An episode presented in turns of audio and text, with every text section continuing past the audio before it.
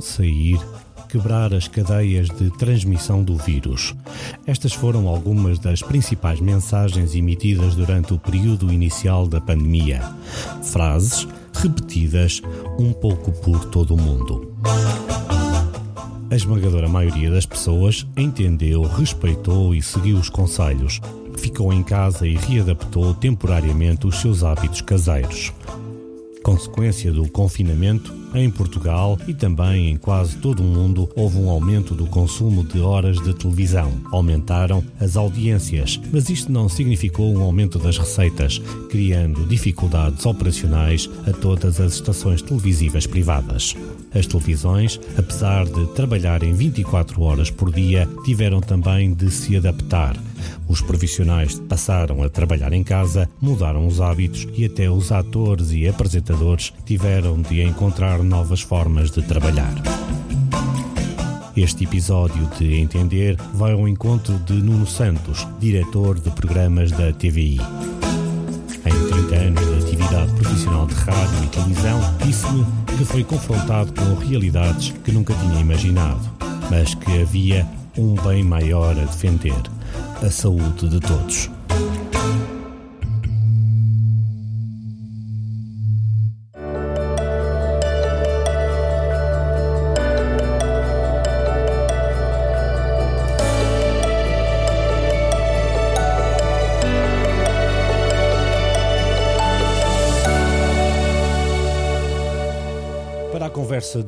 Hoje tenho o diretor da TVI, Nuno Santos. Obrigado por teres aceito o convite para este entender o Covid-19. Perguntava-te antes de mais o que é que ele mudou na tua vida? Bom, antes de mais, muito obrigado pelo, pelo convite. Hum, eu diria que talvez ainda não haja o distanciamento suficiente eh, para perceber em toda a dimensão que alterações é que aconteceram nas nossas vidas e, portanto, na minha também, um, por maioria de razão. Um, é evidente que um, em, Portugal e em Lisboa, em concreto, onde eu vivo, a partir de meio de março, um pouco antes, ali à volta de 10 de março, basicamente nós ficámos todos em casa e, portanto, isso cessou a presença nos locais de, de trabalho. Eu próprio, nesse primeiro mês e meio, portanto, transferi, acho que trabalhei eh, mais ou menos como sempre, ou até um pouco mais, eh, mas transferi toda a minha atividade, reuniões, conversas com as pessoas, para as plataformas digitais, como esta que estamos a falar agora.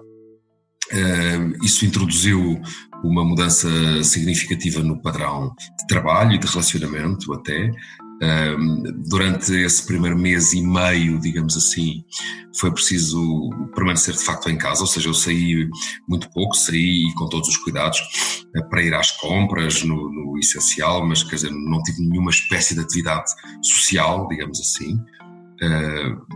Portanto, segui, segui a regra que foi determinada aqui pelas autoridades de saúde depois, a partir de maio, uh, embora com muitos cuidados que se mantêm ao dia de hoje, uh, comecei a vir de novo uh, à, à, TVI.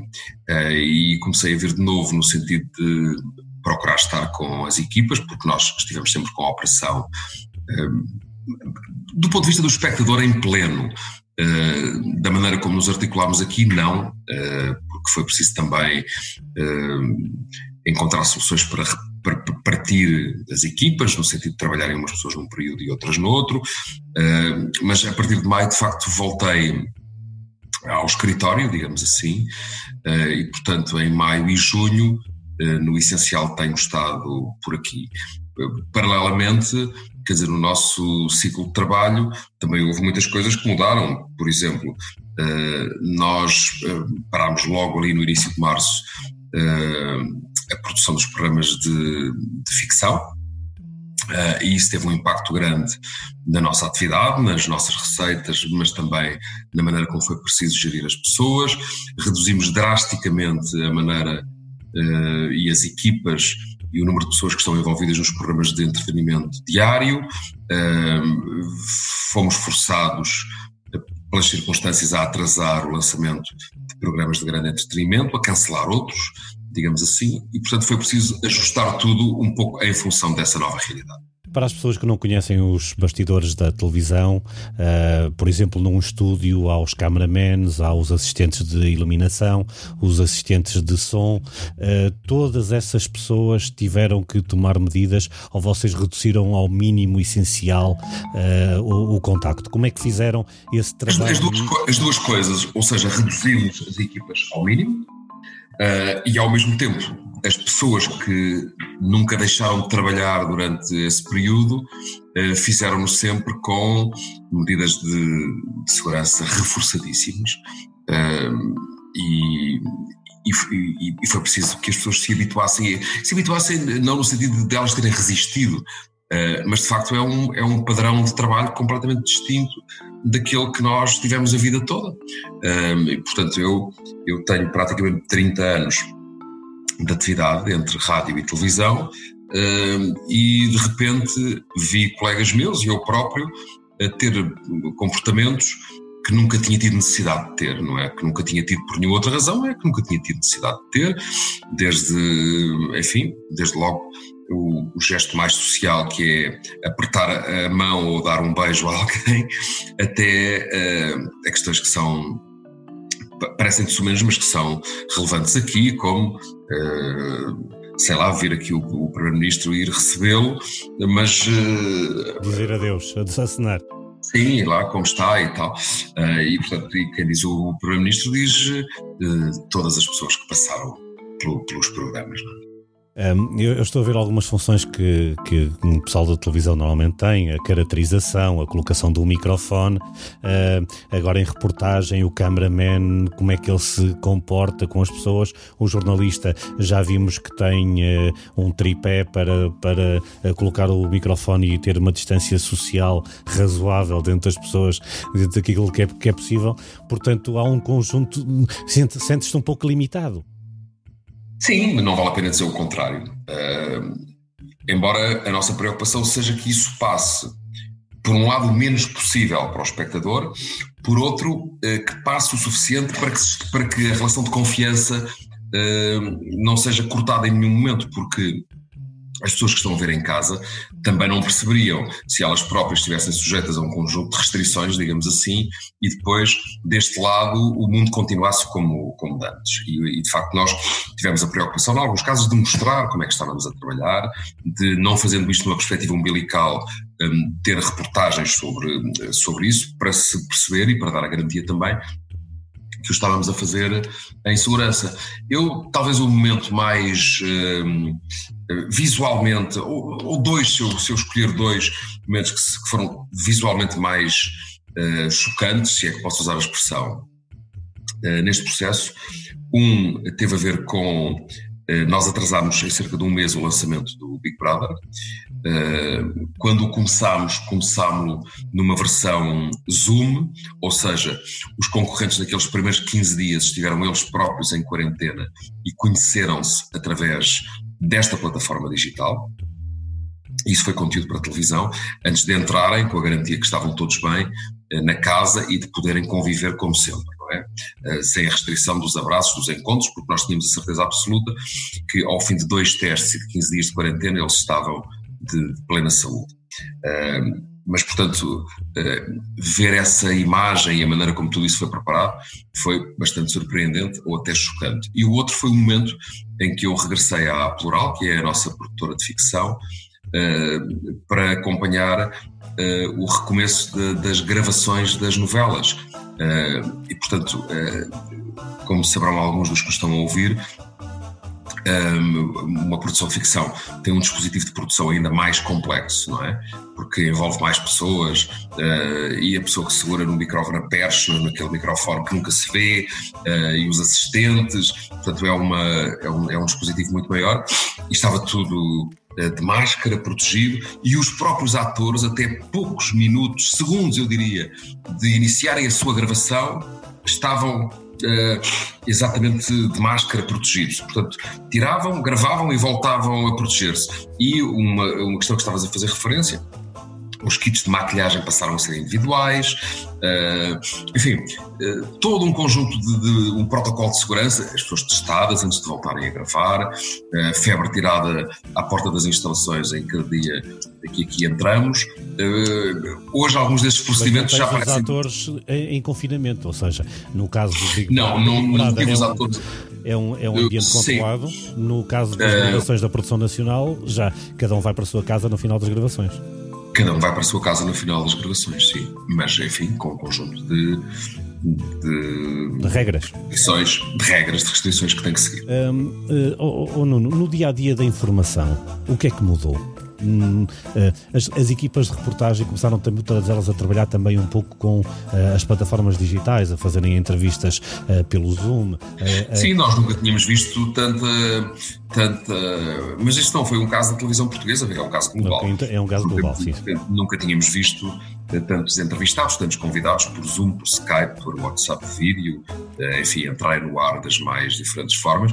E isso aplicava-se a pessoas que eram relevantes para a atualidade entre epidemiologistas, eh, eh, outros profissionais de, de saúde, mas o próprio Presidente da República, que num primeiro momento decidiu uh, durante duas semanas ficar em casa, a primeira comunicação, digamos, que ele faz ao país é para a câmara do seu computador, com uma imagem que não, não, não, não tem sequer a qualidade desta que nós temos aqui, talvez porque ele não fosse um profissional experimentado do setor, mas a verdade é que ali era mais importante o conteúdo que ele tinha para dizer do que a forma uh, normalmente muito cautelosa como os atores políticos, digamos assim, se dirigem ao país. Mas nas redações houve uh, muitas pessoas em teletrabalho, uh, portanto, a produzir a partir das suas casas, Hoje, felizmente, a tecnologia permite-nos isso, ter acesso às imagens, montar as peças e por aí fora.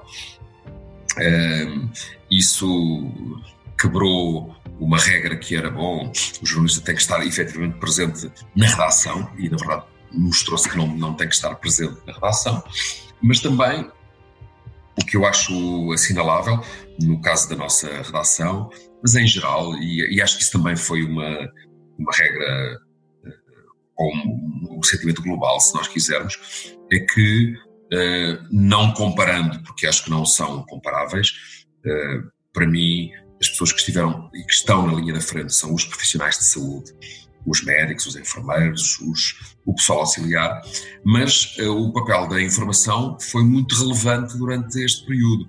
E, portanto, com menos pessoas, com pessoas em situação de trabalho distinta e apesar de tudo um pouco mais difícil porque uh, as pessoas não estavam habituadas a produzir a partir de casa e por aí fora. Quer dizer, os canais em Portugal e a TVI, por maioria de razão, uh, produziram uh, mais informação do que produzem ainda habitualmente. Talvez um pouco monotemática, digamos assim, porque aqui durante, não consigo precisar do número de dias, mas durante imensos dias o tema era absolutamente dominante mas, mas produziu-se mais. Agora, quando se pensa que isso foi, quer dizer, que este ser o tema dominante, mas não acontecia mais nada, eu também me recordo no dia em que veio aqui o, o António Costa. E num certo momento, naquela conversa um pouco informal, antes dele entrar em estúdio, eh, eu dizia-lhe: Bom, quer dizer, a sua agenda, a sua agenda agora é, é, é o Covid, não é? Ele dizia: Sim, eu não, não trato mais nada, portanto, todos os temas que eram relevantíssimos da governação uh, até um determinado momento, de repente saíram da agenda, das agendas, quer da agenda política, quer da agenda mediática, uh, e estão agora uh, a regressar aos poucos. Uh, e isso também foi muito surpreendente, porque nós já nos tínhamos habituado a que pontualmente um determinado acontecimento tomasse conta da agenda mediática ou da agenda política, mas depois, enfim, o mundo anda depressa e ao fim de X tempo isso e outro tema aparecia, mas este foi muito duradouro e ainda hoje preenche uma boa, eh, uma parte significativa dos nossos conteúdos de, informação e até de entretenimento, no sentido de uh, nós também nos adaptarmos nos programas ditos de entretenimento a esta realidade, portanto, explicar como é que as pessoas estavam a passar este tempo, como é que isto teve um enorme impacto em, em duas faixas da população estavam menos preparadas. Ninguém estava preparado, na verdade, é? mas houve duas faixas da população, os mais velhos e os mais novos, para quem isto foi ainda mais difícil. Uh, e a televisão de companhia serviu um pouco para isso, não é? Em algum momento sentiste que o papel da televisão que já era fundamental no dia a dia dos portugueses e é fundamental no dia a dia de milhões de cidadãos, com esta pandemia se tornou fulcral na, na partilha da informação, na educação da sociedade, na transmissão da realidade? Sim, uh, acho que é um daqueles momentos em que tu sentes que uh, o meio, este meio, continua a ser muito relevante uh, e muito presente na vida da comunidade. É, é evidente que o consumo uh, de, de, de, televisão uh, disparou para, para valores nunca vistos, porque as pessoas estavam em casa e se é certo que também procuravam outros géneros de, de, informação ou de entretenimento, mas a verdade é que se, é que se, se reuniram à volta da velha, entre aspas, televisão generalista. Portanto, a informação teve um valor uh, nesta fase uh, como alguns julgavam que já não tinha, e teve. E mesmo estes programas ditos de companhia uh, tiveram um impacto e uma audiência que já não se julgava possível. e acho que isso sim, isso reforça o papel da televisão enquanto fator agregador da, da comunidade com um papel a desempenhar, mais ou menos relevante em função dos tempos e das circunstâncias, mas também dos conteúdos que consegue produzir. Porque quando eles de facto tocam a vida das pessoas, as pessoas vêm ao seu encontro. Eh, em determinados momentos o, o, o, desta pandemia, desta epidemia, eh, a credibilidade do jornalismo eh, começou a ficar em causa.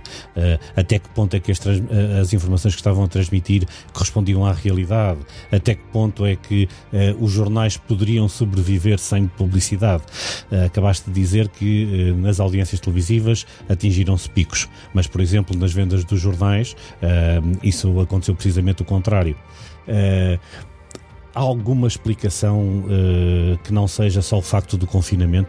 Achas que as pessoas uh, se predispõem mais a ouvir uh, o que está na televisão do que a se deslocarem ao exterior para comprar o jornal? Num determinado momento, por exemplo, a, a, compra de jornais, do jornal físico, de papel, foi objetivamente difícil por duas razões. Primeiro, porque as pessoas não podiam ou tinham sérias recomendações para não sair de casa, a não ser para, eh, para questões muito importantes, digamos assim. Segundo, porque, pelo menos no caso português, uma grande parte dos quiosques das grandes cidades ou das pequenas uh, vilas estavam fechados e, portanto, uh, não havia, não havia onde, onde, onde ter acesso ao, ao jornal propriamente dito, ou às revistas. Isso foi muito penalizador. Uh, ao mesmo tempo, uh, eu tracei aqui, se quisermos, a metade boa uh, de, de, no meio de uma situação dramática como esta, do aumento do consumo televisivo, mas qual é o reverso dessa medalha? O reverso dessa medalha é que o investimento publicitário caiu na ordem dos 45, 50%. E, portanto, os meios privados que são basicamente todos, com exceção da RTP, rádio e televisão, estão neste momento a viver uma situação muito difícil. Uh, há muitos profissionais em dificuldade, há muitos que foram despedidos, há muitos outros que estão em layoff, uh, foi preciso cortar no investimento em conteúdos, na grelha, digamos assim, no caso das televisões, uh, e isso é uma ferida que está aberta, não, não, não, não está uh, nem vai desaparecer automaticamente.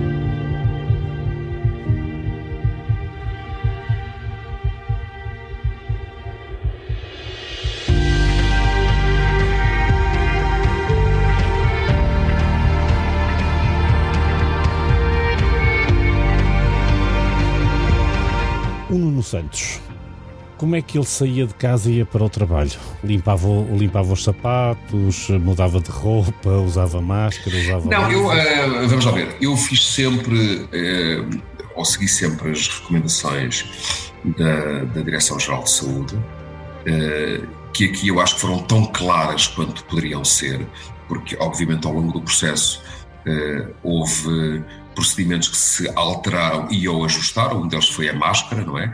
Só a partir de um determinado momento é que foi dito é preciso usar máscara em todos os espaços partilhados, digamos assim.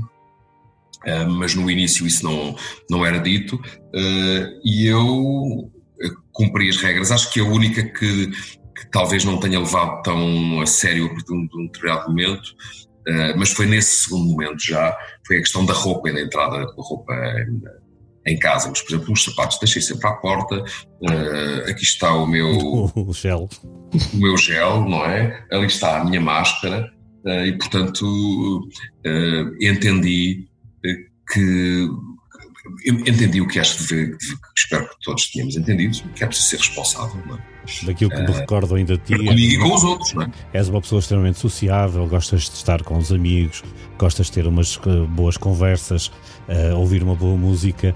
E agora esses momentos, Nuno? Eu acho que eles vão voltar.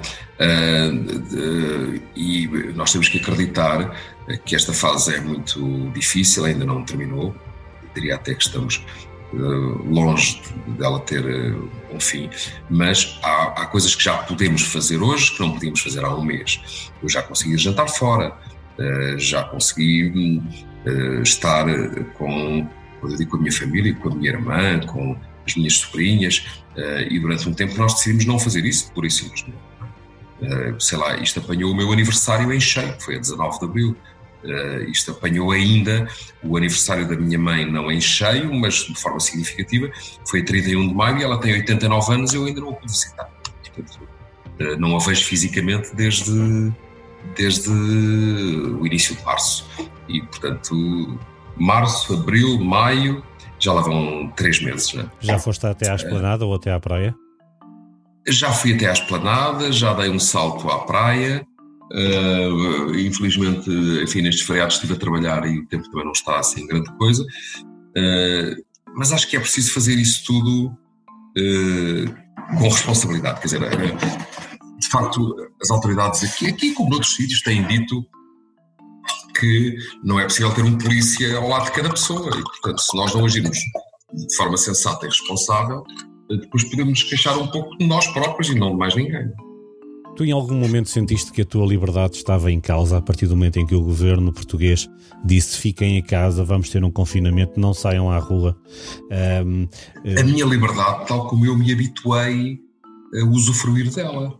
Uh, mas havia aqui e há aqui um bem maior uh, que é a saúde. E, portanto, acho que nenhum de nós estava preparado. Uh, isto nunca seria alvo de uma conversa, de um jantar de amigos, dizendo assim, não, o que é que achas que pode acontecer aí de complicado? Alguém diria, bom, a economia pode cair, o Benfica vai despedir o treinador,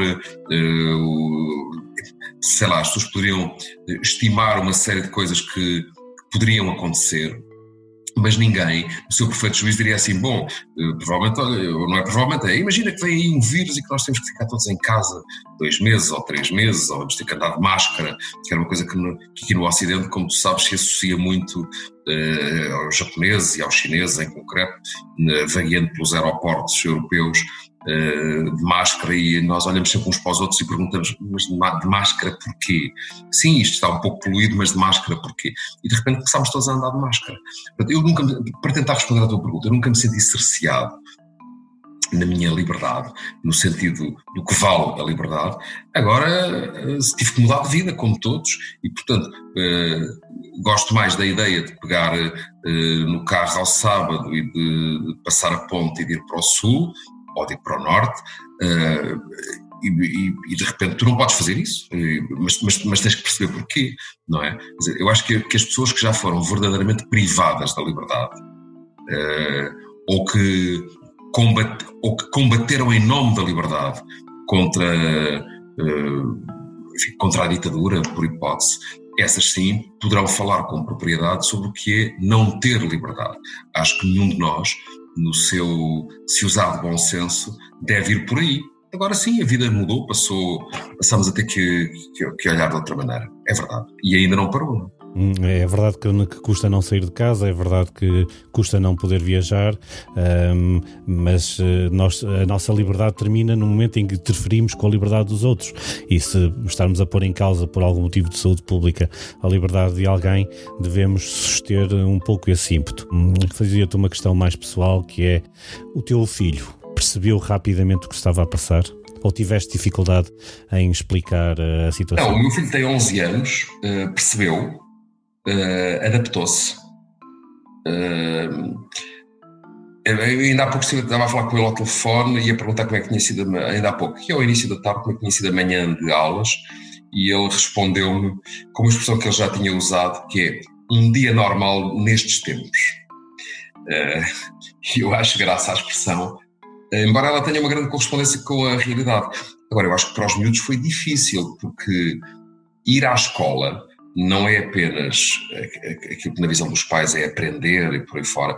Ir à escola é também o relacionamento com os colegas, desde logo, com os professores, eh, uma, uma componente que se soma às aulas propriamente ditas, que é eh, a ligação que se estabelece entre eles eh, nos intervalos, as amizades que se forjam, e portanto, isso foi tudo. Embora hoje os miúdos tenham uma, uma dinâmica que mais do que a nossa geração, eles são nativos digitais e, portanto, ehm, falam muito uns com os outros, eh, às vezes só, só até claro, como nós sabemos, mas, mas fez falta, eh, é evidente que, faz falta, ele aliás não voltou a ter aulas, não é? Portanto, a escola, ele está no sexto ano, a escola não abriu, eh, e, e cá estaremos como eu, voltando ao início da conversa, eu acho que nós não temos ainda o distanciamento suficiente, até porque isto ainda não acabou, mas mesmo que tivesse acabado há uma semana ou duas ou três, não teríamos o distanciamento suficiente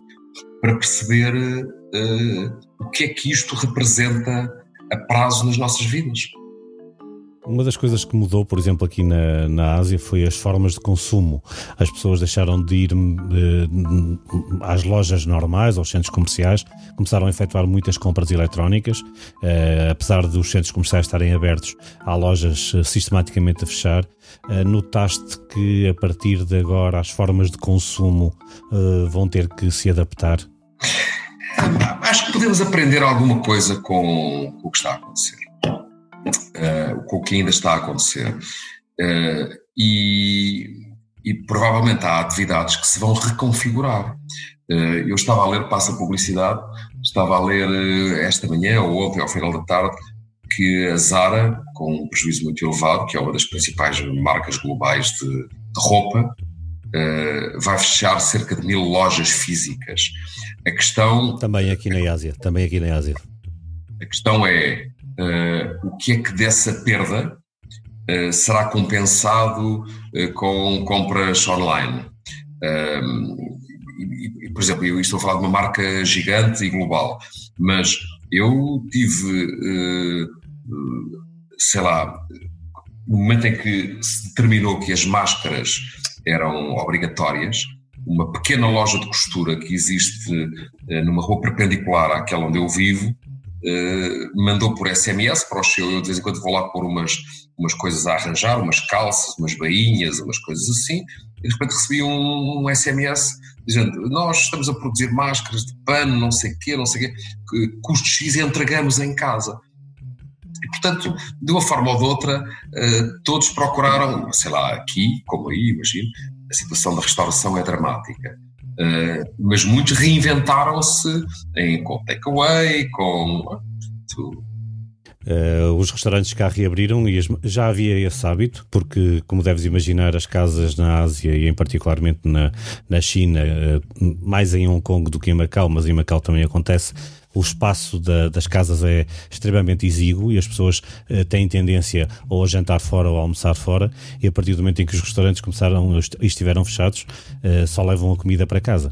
E, portanto, a maior parte, inclusive os restaurantes portugueses, passaram a, a servir uh, o, o takeaway. Isso leva-me para uma outra parte da conversa que é também no âmbito profissional, na tua função como diretor, viajas muito, vais a feiras internacionais de audiovisual. Não fui única, foram todas canceladas. Mas vais passar a tê-las online.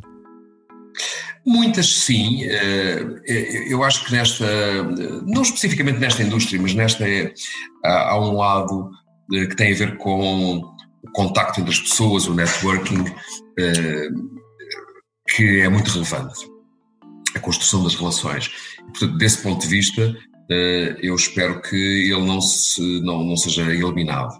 Mas eu, eh, enfim, como já sou um pouco antigo, eu cheguei a ir aos mercados e a vir com cassetes VHS. É? Eu gostei muito deste programa, mas tem que ver com mais atenção. Não sei se temos aqui um, uma cassete, se eu trazia uma, uma VHS, depois já eram muitas VHS, aquilo pesava na mala e por aí fora. E é evidente que nos últimos anos não se trazia VHS nenhuma, quer dizer, vinha um, eu havia um link ou uma, uma pena num primeiro momento, um link que se manda para o mail e que tu vês à noite quando chegas ao hotel com calma ou em Lisboa. Portanto, muitas dessas dinâmicas já, já, já estavam em mutação, digamos assim. Agora, se tu me perguntares, olha, uh, costuma haver uma grande feira de televisão em outubro em Cannes, que é o MIPCOM. Uh, é seguro que ela vai existir ou o MIPCOM, enquanto entidade, vai organizar uma grande feira digital? Pois nós estamos em junho e ainda não sei responder mas não, não. Mas precisas desses conteúdos, vais precisar desses conteúdos, claro, vai ter que sim, haver uma sim, forma. Sim, sim nós também estamos. Certo, nós também estamos num ano em que a, a, produção de. e todos tiveram que se ajustar a isso. A produção de conteúdos eh, baixou drasticamente, desde logo porque, sei lá, eh, no caso da ficção, eu estava a ler ontem uma notícia dizendo que eh, a América, Los Angeles, em concreto, está finalmente pronta para abrir depois de, ou seja, onde se produzem a maior parte das séries e, e muitos dos filmes, evidentemente todos estão ambientados uh, quer à cidade, quer aos estúdios, uh, mas muitos estão, uma, uma, uma percentagem ainda muito significativa. E, portanto, isso basicamente fechou no início de março e, e está a abrir agora com o impacto económico e com os prejuízos que daí, que daí decorreram, mas também com a ausência de produto. Portanto, eu se quiser comprar uma série americana, que normalmente estaria pronta nesta altura para estrear na América em setembro e que chegaria à Europa em, em outubro ou novembro, ou podia estrear ao mesmo tempo, neste momento, por isso que ela não foi produzida, não é? ou ficou a meio, ou vai ser retomada. Vais ter que fazer um jogo de cintura para a próxima grelha. Sim, sim, é o que temos andado a fazer, mas quer dizer, eu disso uh, queixo-me na mesma medida que que todos se lamentam, que é, pois eu, eu preferia, né, por exemplo, nós nesta altura, 12 de junho, estaria a começar o Europeu de Futebol que a TV tinha comprado. Foi adiado. Pois. Uh, é o que é. É o que é, é o que vai acontecer, que está a acontecer um pouco com todas as modalidades, com todos os espetáculos, com todos os grandes eventos. Uh, longe de nós pensarmos, por exemplo, que aqui é a grande festividade do Ano Novo Chinês, uh, que é um marco uh, intransponível na comunidade chinesa, foi tudo cancelado e, e continua. E os espetáculos, os casinos, uh, estão abertos, mas sem, sem shows, e, uh, e as pessoas têm que se adaptar. Uh, há quebras de receita dos casinos em Macau de 98%. Uh, isso é um murro no estômago financeiro que vai custar a, a recuperar.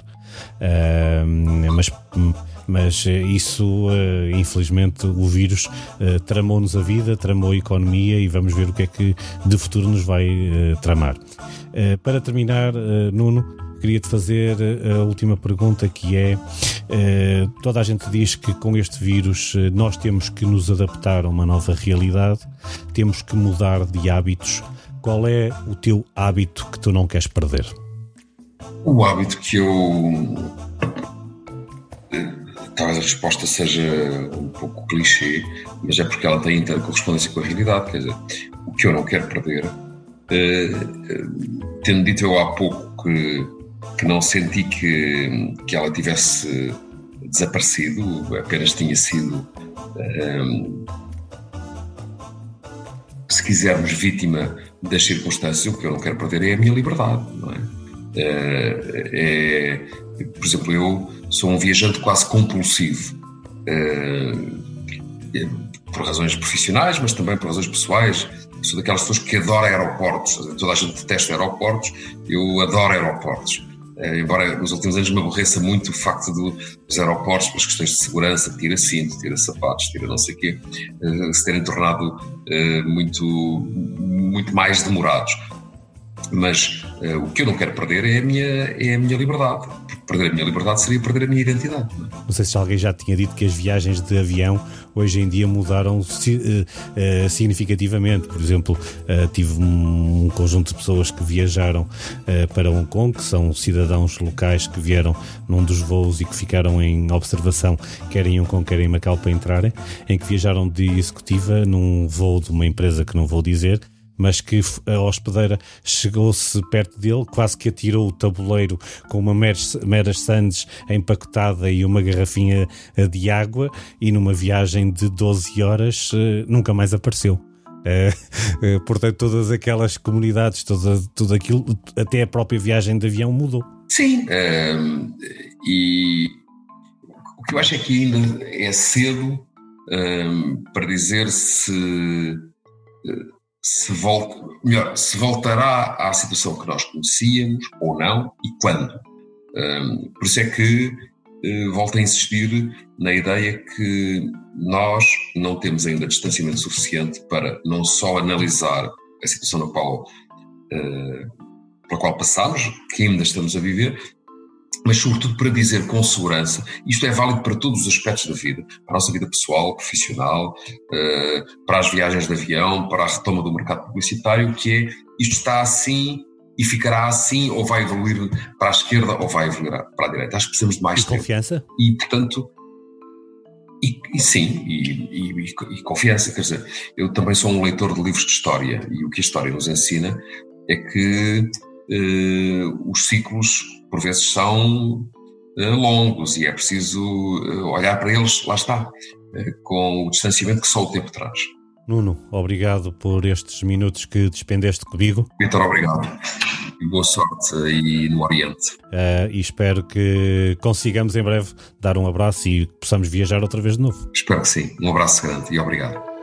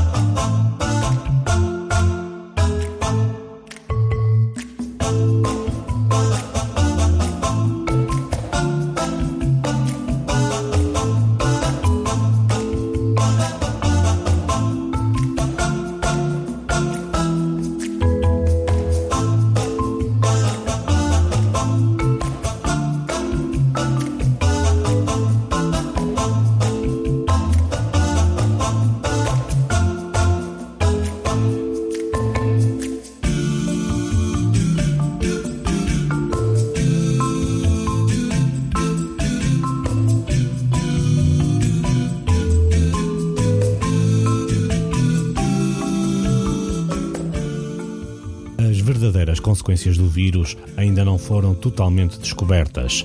Há efeitos diretos e indiretos que vão alterar muitos dos nossos hábitos. Para sua proteção e proteção dos seus, por favor, elimine todas as formas e possibilidades de contágio. Lave as mãos sempre que possível. O entender fica por aqui. Se gostou deste podcast, clique em subscrever ou naquele botão que diz seguir. Eu sou o Vitor Moutinho. Voltarei em breve para uma nova conversa.